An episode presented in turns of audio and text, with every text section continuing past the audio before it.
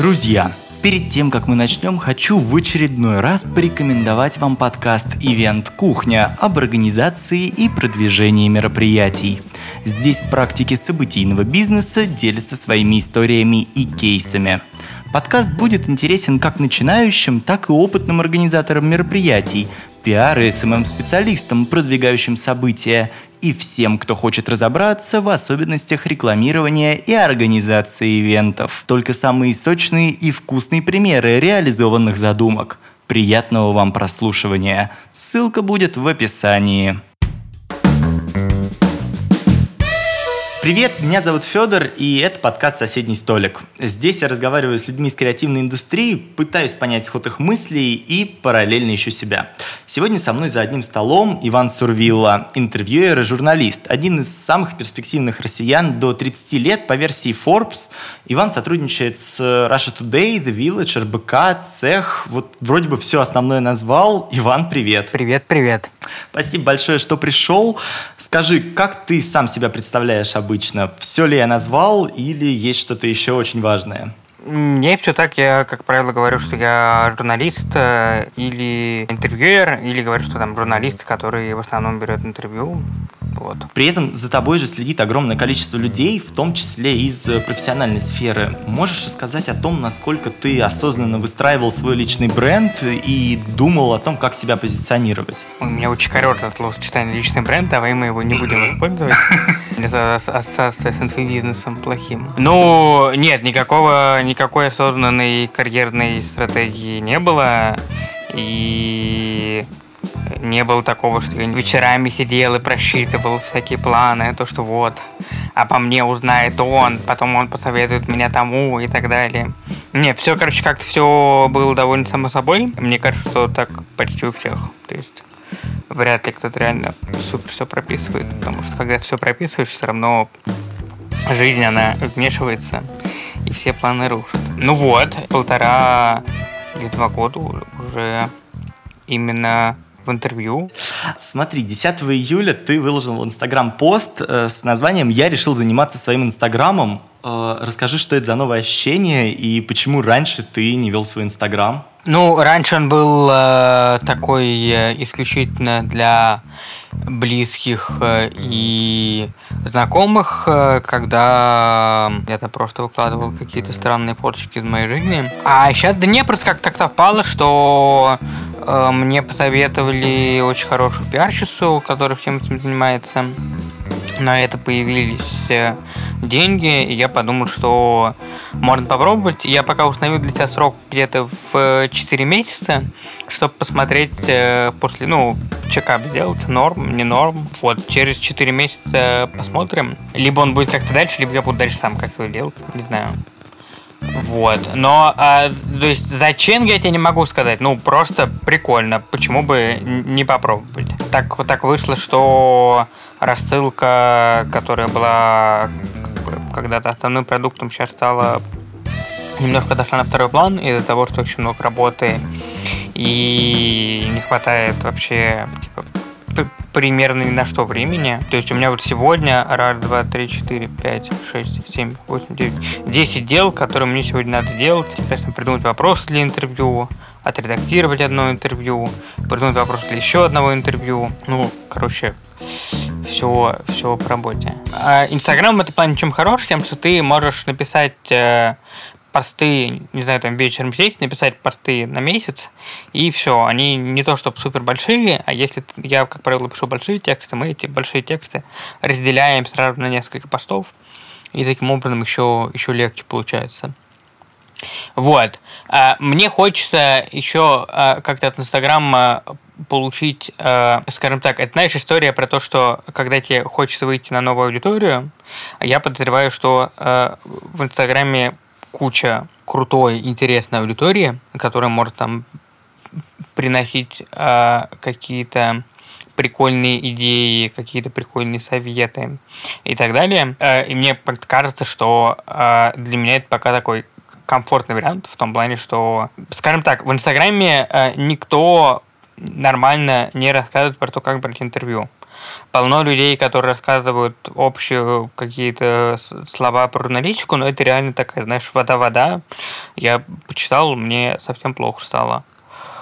Вот. А, и полно людей, которые рассказывают про копирайтинг. Там не всегда вода, иногда какие-то полезные вещи, но тоже в основном такие довольно... Не знаю, я бы... Я там из, по-моему, из 7 или 8 аккаунтов, которые мы делали а, как, ну, как анализ конкурентов, я подписался на одну а, девушку, которая мне реально была интересна. А остальные все вообще типа, не понимаю.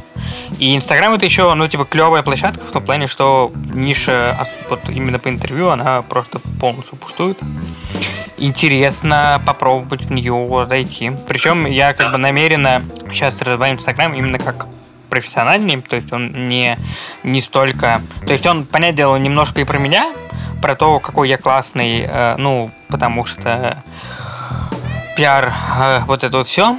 Э, но в основном я стараюсь делать э, упор на него именно как на какую-то профессиональную штуку, то есть, не знаю, там, ребятам, которые сейчас поступают на журфак, например, э, или которые хотят выпустить, или хотят там найти работу, или ребятам, которые просто интересуются журналистикой, мне кажется, прикольно зайти в Инстаграм и почитать. То есть я хочу в перспективе, я хочу сделать как такой немножко э, обучающаяся такая штука, и очень самое главное, такой с, с большим количеством пользы для э, людей, чтобы они, ну, люди реально понимали, как брать интервью, как это надо делать, там, как там, не знаю.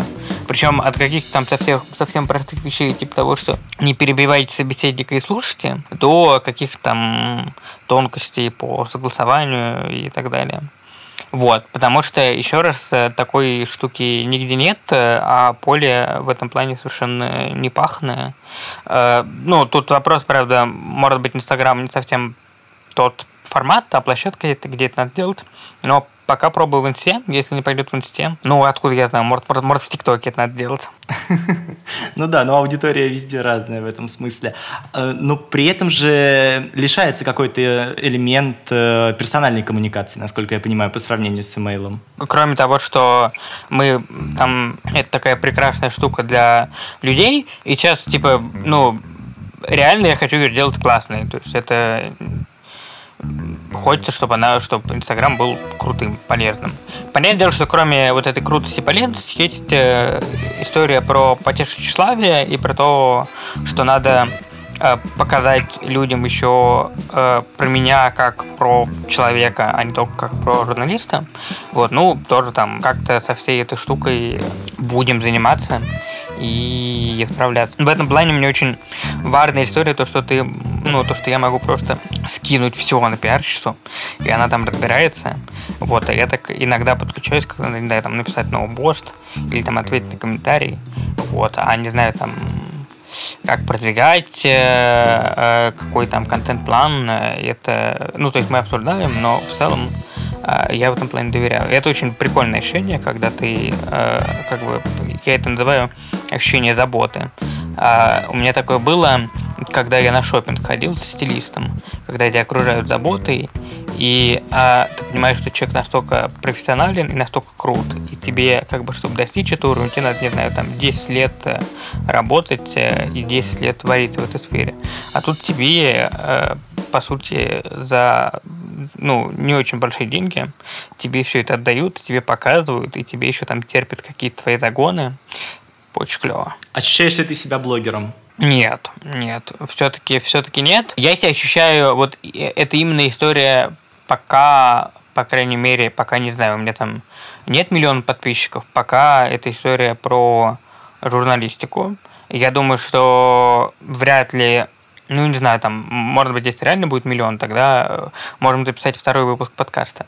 Но пока, а, пока это, это история про журналистику, потому что все-таки основная какая-то моя работа и вообще не знаю, 90% моей жизни связано именно с журналистикой. Вот, то есть блогерство в моем понимании это, ну, не знаю, там, вот мы с Вилсой разговаривали, Вилсаком, я у него брал интервью когда-то. Ну вот, он блогер, да. Он явно не журналист. Или там ну, там, вся его команда, там, Илья Казаков и так далее, тоже это история про, про блогерство. Тут, понятное дело, что э, очень такая можно спорить долго про границы между журналистикой и блогерством. А, но пока я именно я тебя ощущаю как журналист. Вот. Как Ивлеева себя ощущает. Она журналист или она блогер, например. Или она селебрити. Да, это интересная очень грань. Интересная грань. А почему, как тебе кажется, ты сам об этом сказал, э, и я изначально, когда готовился, тоже об этом думал, э, словосочетание «личный бренд» э, стало каким-то, ну вот, инфобизовским и таким немножко приторным. Почему это произошло? Ведь, в принципе, в самой идее формирования личного бренда, насколько я понимаю, нет ничего постыдного. Я думаю, что потому что куча людей в том же Инстаграме используют э, словосочетание личный бренд, чтобы продавать э, воду, чтобы продавать какие-то, не знаю, курсы о том, как стать успешным, ни на чем на основанные. Ну, то есть такой, знаешь, вот бизнес-молодость, вот это вот все. И из-за этого сложился такой негативный флер всей этой истории. Ну вот и вот, вот, вот с этой штукой связано. Задумался ли ты когда-нибудь, чтобы начать продавать какие-то свои курсы? По тем же интервью, например. Слушай, а я читаю, ну, во-первых, я читаю лекции про то, как брать интервью. Это большие, там, от полутора до трех часов э, лекции. Я даю консультации журналистам или изданиям, или там корпорациям о том, тоже как выстраивать процесс и так вот. Но курсы не знаю, несколько причин. Во-первых, э, потому что чисто материальные, то есть корпорация может заплатить больше денег, чем, например, ты, который захочешь купить этот курс. Но э, я думал о том, что, может быть, надо делать э, какие-то какие клевые и понятные выжимки. Может быть, взять, не знаю, какую-нибудь лекцию про то, как брать интервью и продавать ее за какие-нибудь смешные деньги. Ну, типа, не знаю, там, 100 рублей за час видео. Это, типа, супер дешево. И посмотреть просто, как пойдет. Знаешь, вот если, если пойдет, тогда может быть. Дальше как-то это масштабировать, но как масштабировать я пока не очень представляю, честно говоря. Ну, короче, не знаю, это пока, вот я сейчас прям чуть ли не на ходу это придумываю, то есть по-хорошему это надо, знаешь, тоже сесть с маркетологом, с пиарщиком и э, проговорить всю эту историю, но пока я, не, то есть пока у меня нет какой-то необходимости, что ли, продавать. Скажем так, то есть мне, во-первых, мне часто пишут с просьбой, типа, рассказать, я спрашиваю, готовы люди заплатить, если они готовы, даже это может быть какая-то не супер большая сумма, у меня просто такая немножко есть кусочек такой протестантской этики, то, что любая работа должна быть оплачиваема. Но если люди не готовы заплатить, я там, если у меня там не особо много времени, ну, не особо, вернее, много там времени это займет, я всегда бесплатно рассказываю и там бесплатно советую, контакт всегда даю там героев, если я могу и так далее. Потому что я помню, что мне там в свое время тоже так помогали. Вот, я помню, что я что-то Вчера мне написала какой-то какая-то девушка, которая попросила дать ей, она типа, у нее будет какое-то интервью с каким-то там крутым чуваком в Перми. Она попросила э, подготовить ему вопросы. Ну, я посидел, подготовил ей вопрос. А мне кажется, что в этом смысле есть э, некий такой, знаешь, круговорот добра в природе, когда я в свое время, когда, не знаю, там просил помочь с вопросами или просил как там рассказать про людей, которых я беру интервью, люди вообще либо делали это какие-то совсем маленькие деньги, либо бесплатно. Вот. И поэтому мне кажется, что тут просто история про под возврат всего этого и про то, что ну там странно немножко отказывать людям, которые к тебе пришли за помощью, если ты можешь помочь. А, то есть, э, не знаю, там, на прошлой неделе, например, я тоже подготавливал вопросы, но мне ничего за это не заплатили, просто меня попросила тоже девушка, типа, слушай, можешь помочь? Я такой, окей. Ну, это просто совпало, то, что я был на даче, мне было особо нечего делать. Вот тут, ну, то есть как, я там все все эти маленькие, не знаю, маленькие штучки, я их там трачу на себя, на какие-то хотелки и все. Вот. Да, интересный, интересный подход. Хочу с тобой немножко поговорить про хейт, у тебя был какой-то период, когда ты начал сотрудничать с RT, и на тебя вылилось огромное количество хейта. Насколько я помню, это был такой совершенно стихийный и непредсказуемое вообще бедствие, когда писали и твоей маме, и, ну, то есть это была совершенно неконтролируемая история. Мог ли ты тогда представить, что так случится? Вот когда ты только начинал сотрудничество с RT? Ну, я предполагал, что э, будет какое-то количество хейта, когда я переходил. Но я, конечно, не думал, что его будет э, так много, и что он, э, ну, то есть он будет сильный в смысле, сфокусированный, а, скажем так. А я, э, для контекста, я в этот день был в Вене в отпуске. Последнее, что мне хотелось сделать в отпуске, это э, участвовать в фейсбучном сраче. Я поэтому просто оставил э, телефон дома и пошел гулять. Ну, когда я запостил пост, понял, что там что-то, что-то не то, и пошел гулять по музеям. Через, по-моему, две минуты или пять минут, что-то такое, после того, как все это началось, мне позвонила Катя Винокурова с вопросами, как я в порядке или нет. Я сказал, Катя, все хорошо, я иду гулять по музеям, не переживай, я типа буду не на связи. Вот, ну, мы там какое-то время с ней поговорили, и и все, я пошел гулять э, по музеям. Потом уже на следующее утро я почитал комментарии, почитал э, всякие там посты в телеграм-каналах. Вот. Наверное, вот это был период э, тогда, знаешь, когда какая-то такой хитиновый панцирь, который у меня был, он окончательно окреп. Э, и, скажем так, я же понимал, поскольку я понимал, что что-то будет, я всем каким-то важным для меня людям, я сказал о том, что я перехожу на RT до того, как это стало известно публично. Они совершенно спокойно восприняли, никто там от меня не, не отвернулся. Вот. Ну, там в интернете парочку людей действительно от меня отвернулись.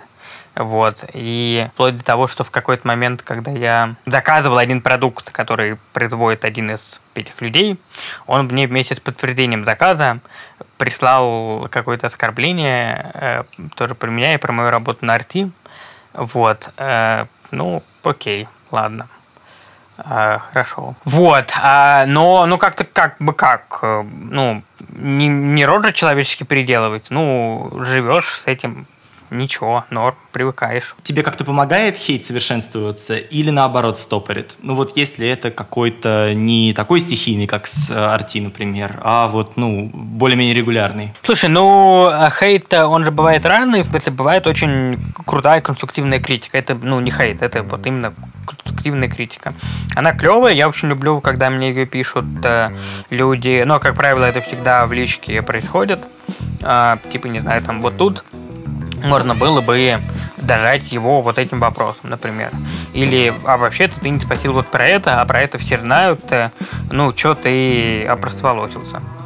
Вот, вот так. А именно, именно хейт, он, как правило, не конструктивный, и он, как правило, ну, основан не на том, что ты хочешь, чтобы человек стал лучше, а на том, что ты там смотришь на него, у тебя включаются какие-то твои паттерны, там, не знаю, зависть, э, э, ощущения, там, ты хочешь доказать себе что-то лучше и так далее, ну, ты хейтишь, окей. Считаешь ли ты себя дерзким человеком, нет, в интернете?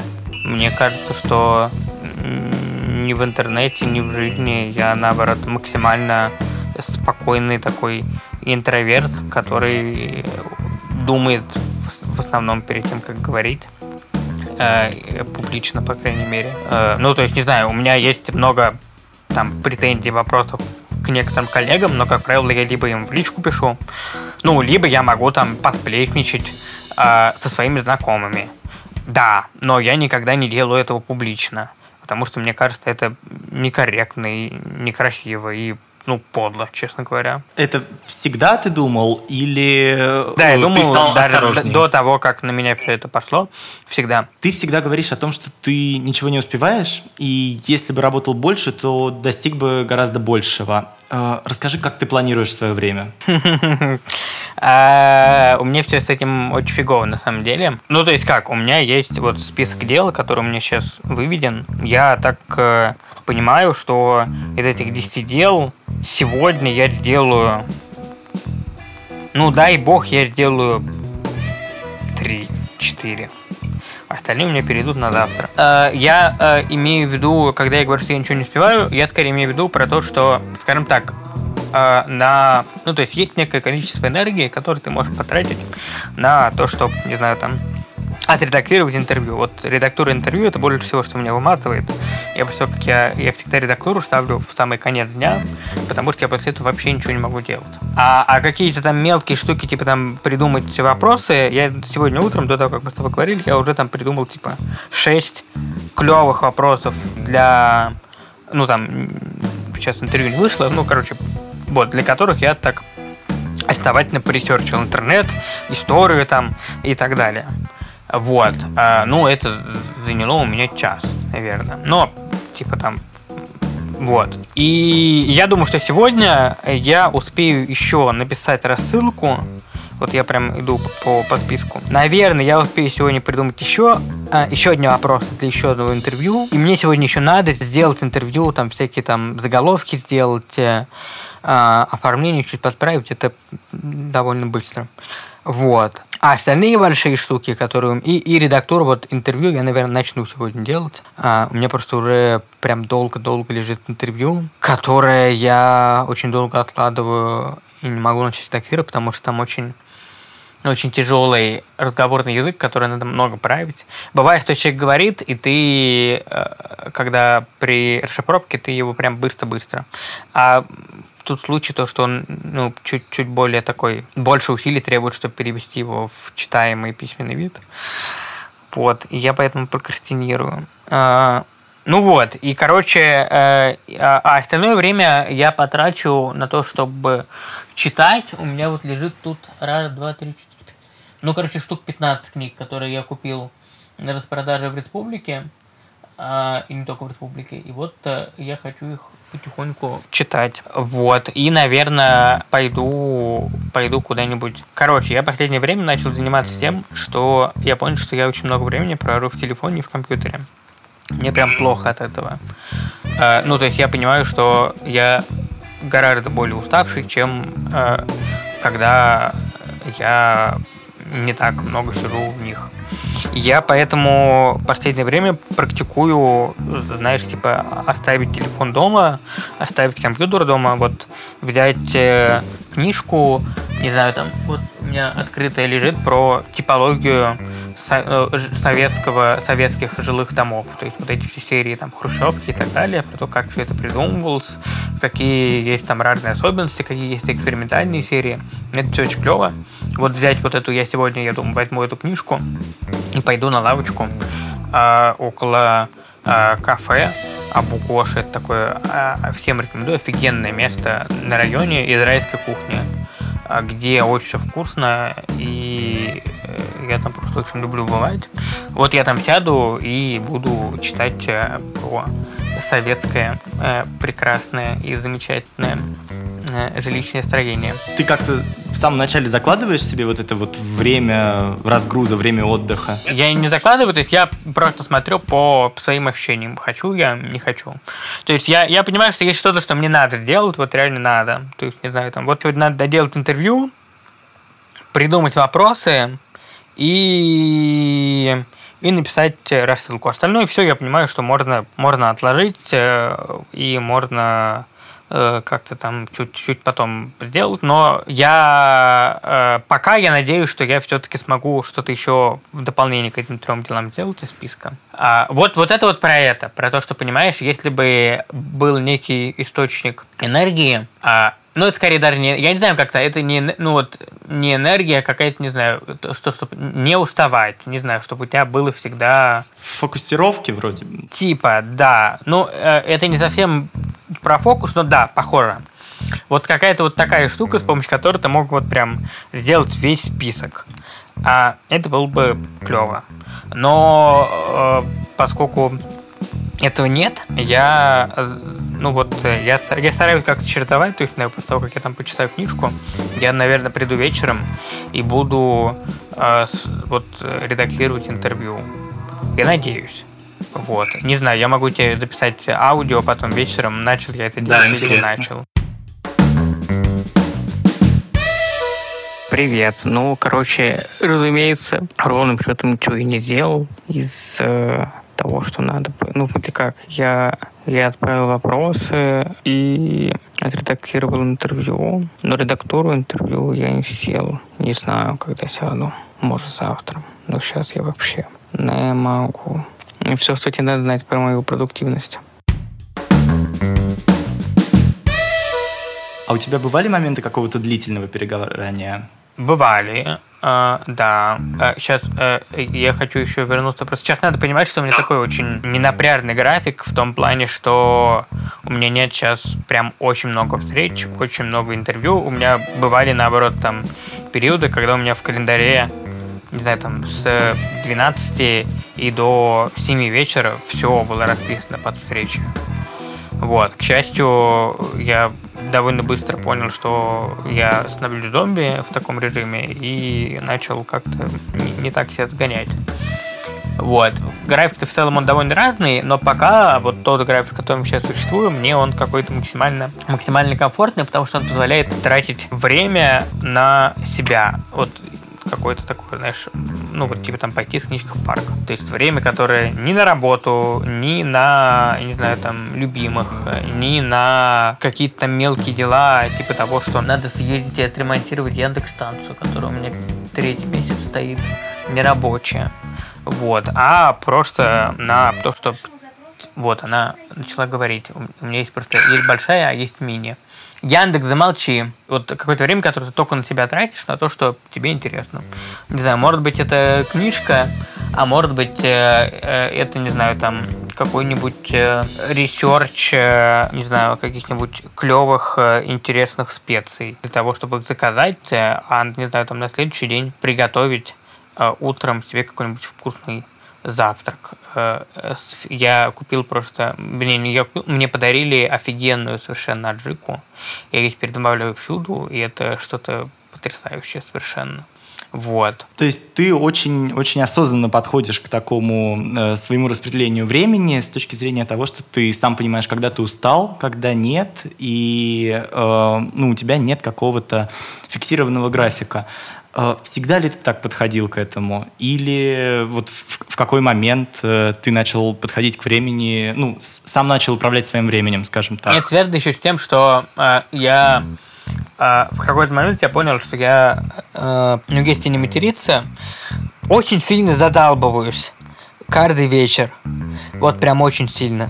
И я понял, что вот эта история, знаешь, про продуктивную продуктивность, успешный успех и про то, что, э, не знаю, там, э, вечером ты каждый день смотришь лекции на TED э, или, не знаю, там, на Курсере, а утром э, э, бегаешь 10 километров, э, а днем, э, пока ты едешь куда-то, повторяешь слова, это проще застрелить сразу, честно.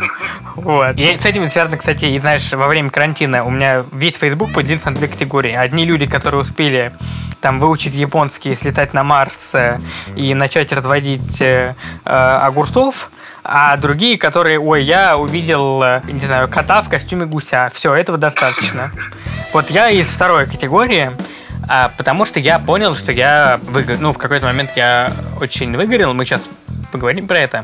И я понял, что мне нужна пауза, и мне надо более осознанно подходить к распределению времени и к тому, вот как я себя ощущаю. Причем э, потом это осознанно перекинулся на другие сферы, там, не знаю, там, на финансы, например, или на или даже на интервью. То есть я, я помню, что у меня недавно было интервью, ну, я говорил с одним политиком, который э, начал в какой-то момент говорить лазунгами. Э, ну, знаешь, вот как бывает, э, что они начинают э, таким бюрократическим языком.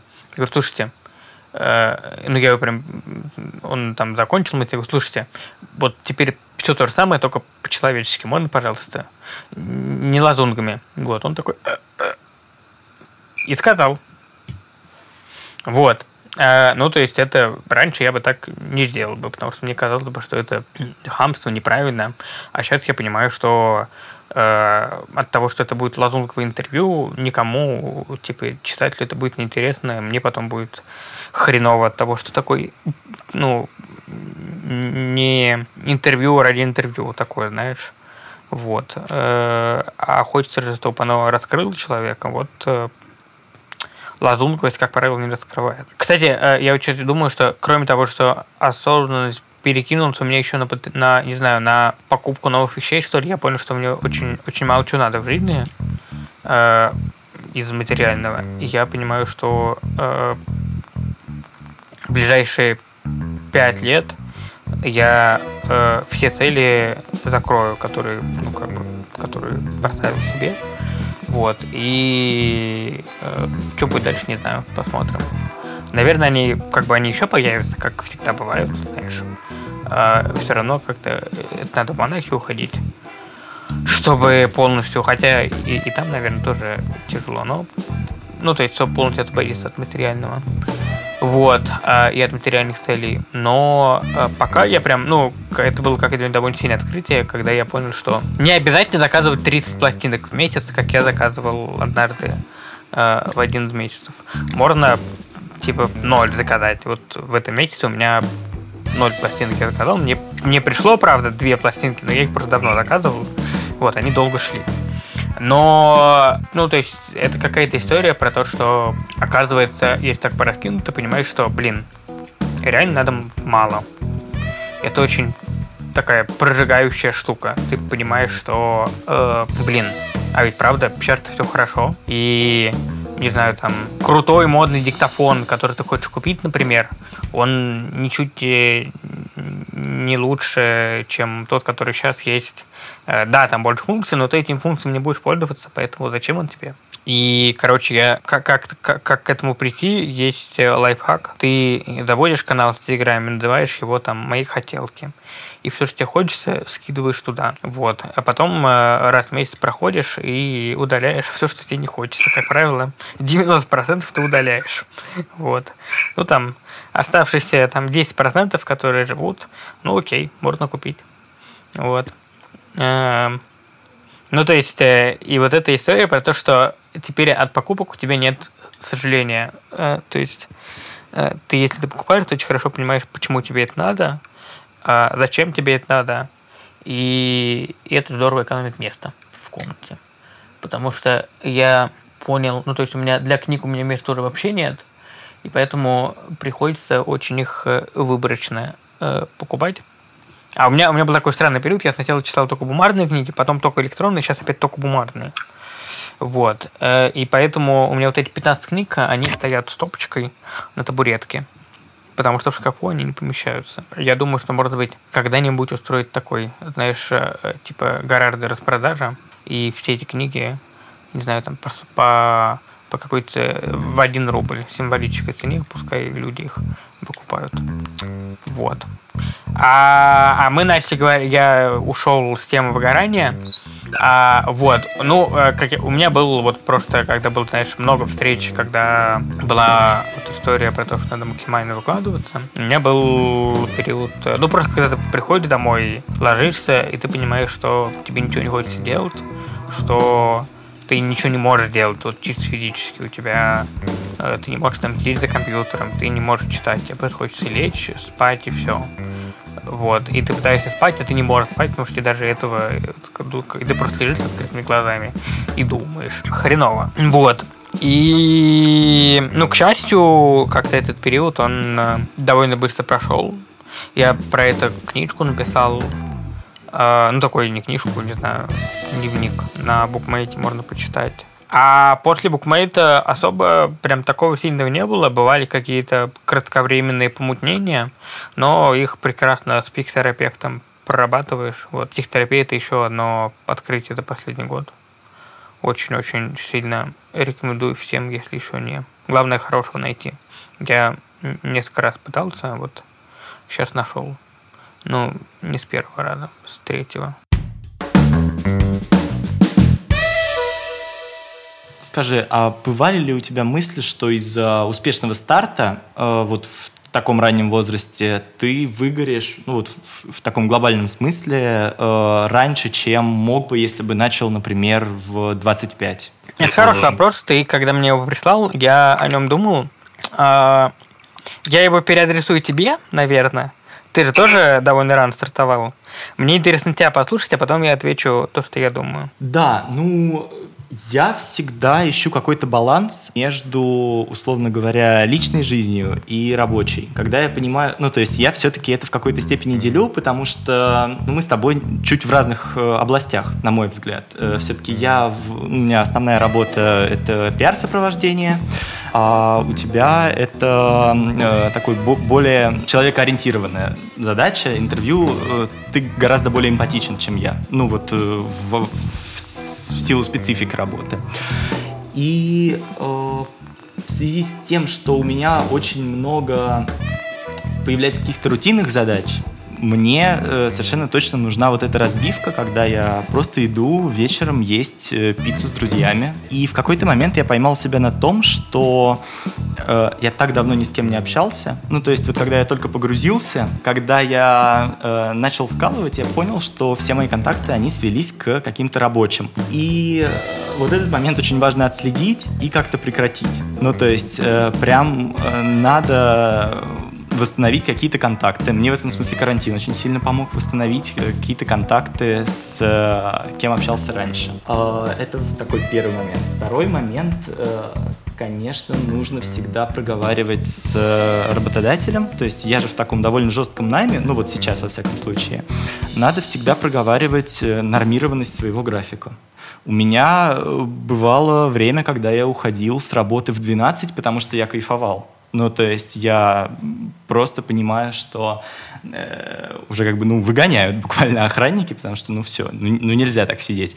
Э, но самое главное понимать, зачем ты это делаешь, наверное. То есть если ты видишь результат, то все ок. А как только ты перестаешь видеть результат, тогда, правда, есть возможность вот этого вот выгорания длительного. А если говорить про ранний старт, чем раньше начнешь, вот возвращаясь к этому, э, тем раньше увидишь результат, и тем, скорее всего, будет проще. Вот у меня, наверное, такой ответ на этот вопрос. Да, ну, у меня очень похоже в том плане, что я очень сильно довешу от результата, я поэтому ловлю дикий кайф программирования. Ты программирование сразу видишь результат.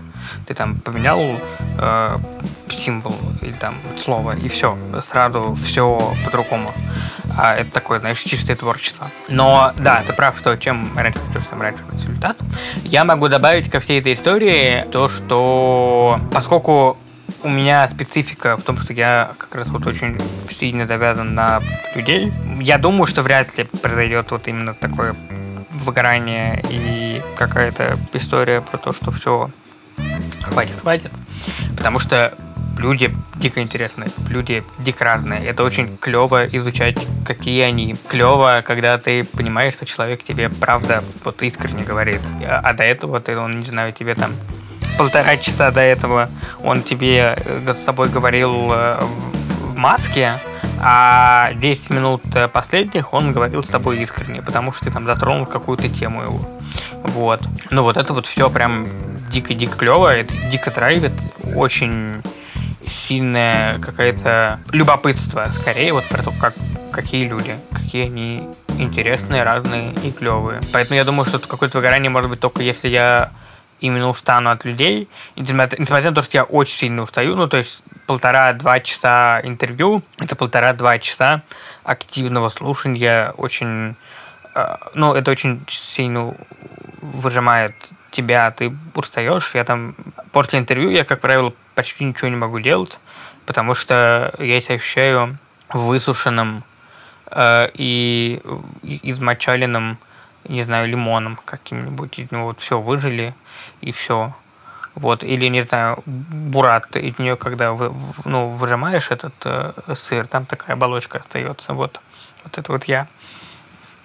Вот. И а, несмотря на все это, а, это все равно, вот даже во всей этой усталости, есть дикий кайф, а, потому что, особенно когда это получается продуктивный разговор, у тебя, ну, бывают моменты, когда ты входишь в поток. И когда ты смотришь на человека, а если он на одной волне, и у тебя, знаешь, так, задний фон размывается, и у тебя фокус только на нем.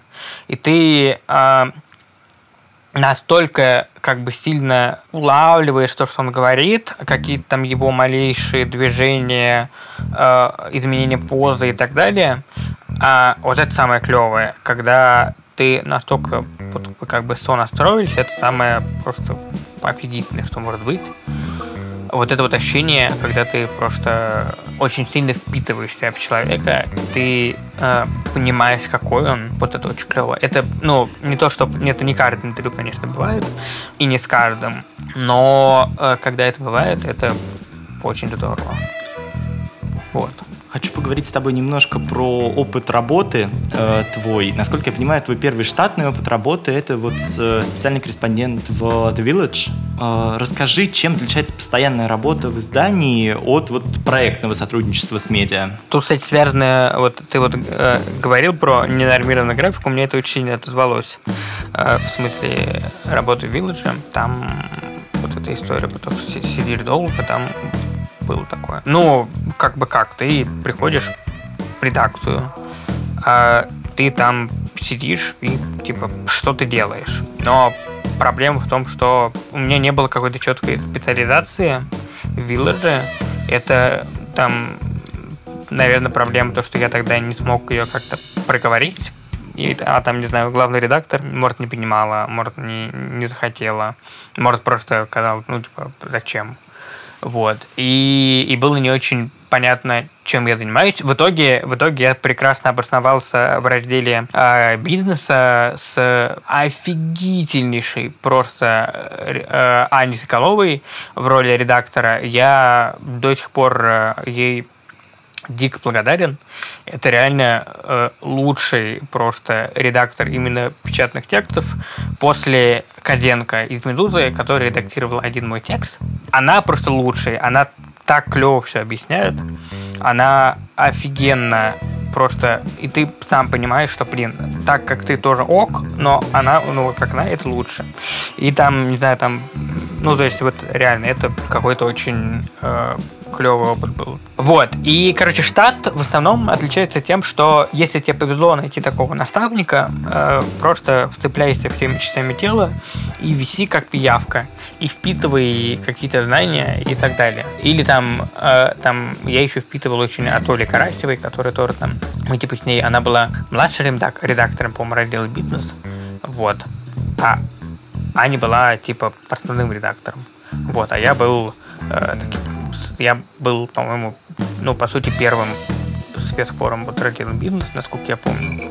Вот, это было все очень такой забавный, клевый опыт. Ну, то есть я прям очень сильно люблю Village, мне он очень нравится, и там, а, там было очень клево.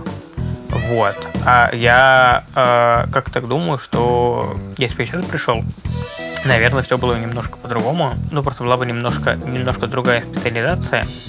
Вот, короче, э, ну, короче, вот, э, хотелось бы, конечно, но не уверен, в общем, что, э, что it's, it's possible. А какой формат работы тебе ближе? Развитие собственных проектов или все-таки работа вот в издании? Не, мне, я прекрасно себя ощущаю в материале, ну, я тоже в, в штате, но я себя, ну, прекрасно ощущаю в таком проектном, проектном формате, в том смысле, что, э, ну, то есть... Э, там я занимаюсь тем, что сейчас беру интервью по разных клевых и интересных людей.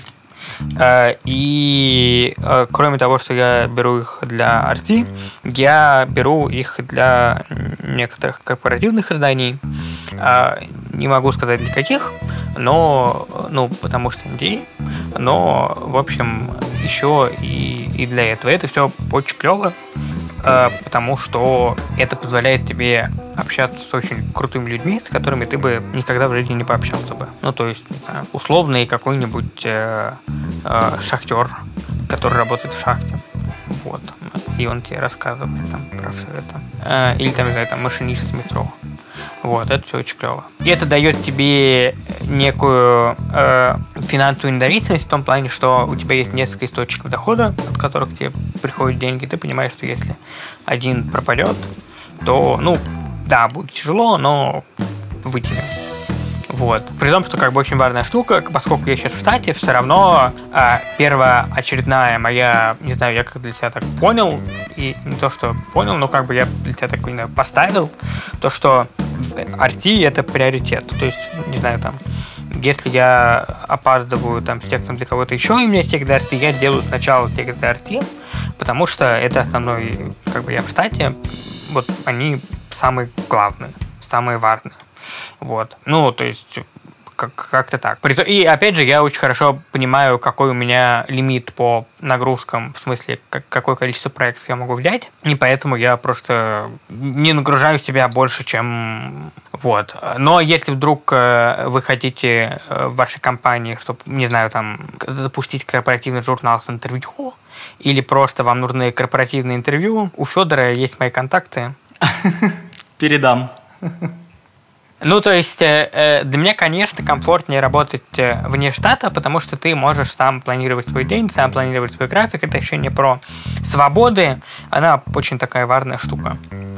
Вот. В штате все-таки там, чуть, в смысле, в штате таком, знаешь, традиционном. Мне просто повезло, у меня оба штата, они очень, ну, там, их больше было, но как бы все места, где я работал штатно, они все были дико клевые, дико приятные, с дико приятными людьми и с очень таким нормальным графиком. Вот, скажем так. Еще я же работал какое-то время в базе в штате, и там есть совершенно прекрасный такой Саша, а, который тоже в этой рейтинге редакторов, он делит с Аней, потому что вот э, просто он настолько все охрененно объяснял и настолько аккуратно и бережно как-то помогал делиться знаниями, и мы что-то там а, до, до сих пор с ним иногда переписываемся. Я его очень сильно люблю. И очень-очень как-то клево, что, э, не знаю, как так получилось немножко поработать вместе. Вот. Надо, кстати, придумать какой-нибудь с ними еще, наверное, проект. Я вот сейчас так думаю. А, ну, в общем, то есть, э, если мы говорим про такой обычный штат, когда ты сидишь с 10 до 7, ну, у меня такое тоже было, но мне это не то, что ок. Вот. Ты со многими поддерживаешь связь э, с прошлых мест работы? Ну, э, нет, не то, чтобы со многими. То есть с каждой, с каждого, не знаю, с каждой работы это один два человека, с которым просто... Ну, то есть я вообще такой интроверт довольно сильный. Ну, там, с кем был наиболее такой точный матч, ну, с тем, с тем поддерживаю. Ты задумываешься о том, чем будешь заниматься в 30 лет, допустим? Вообще не знаю. Ну, что, вон, красильщик ушел арбузами торговать. Да. Не, ну, типа, при всей моей любви к Илюхе, я восхищаюсь его Яндекс Лавкой в том плане, что это очень клевая штука. И, там, не знаю, сегодня утром я заказал них яйца, например, для омлета. Это клево. Ну, то есть, я не знаю, может быть, может быть, это будет что-то тоже связано не с медиа, может быть, э, не знаю, может быть... Э, мне, мне очень интересна какая-то история, государственная история в том плане, что э, много клевых регионов, с которыми можно много чего клевого сделать. Там можно их развивать, можно, блин, делать их классными, крутыми, привлекательными для туристов. Не знаю, там, Дальний Восток, например. Вот если бы меня поставили э, на Дальний Восток полпредом, это было бы клево, но это совершенно, типа, пока это максимально нереализуемо. Такое, знаешь, э, если можно было несколько жизней прожить, вот одну из жизней обязательно. Вот. Потом еще одна жизнь это где-нибудь э, где-нибудь на Кабо Верде серфингом э, заниматься и учить. Вот. А еще одна жизнь это где-нибудь в Шамани инструктором по горным лыжам. Вот. Но остальные пока не придумал. Давай вот, вот на этом остановимся. Прекрасной жизни. Вань, спасибо тебе большое, что пришел. Это был подкаст «Соседний столик». Пишите комментарии, обязательно ставьте 5 звезд в iTunes. Ссылка на Инстаграм Вани обязательно будет в описании. А вам спасибо, что сидели за соседним столиком. Пока.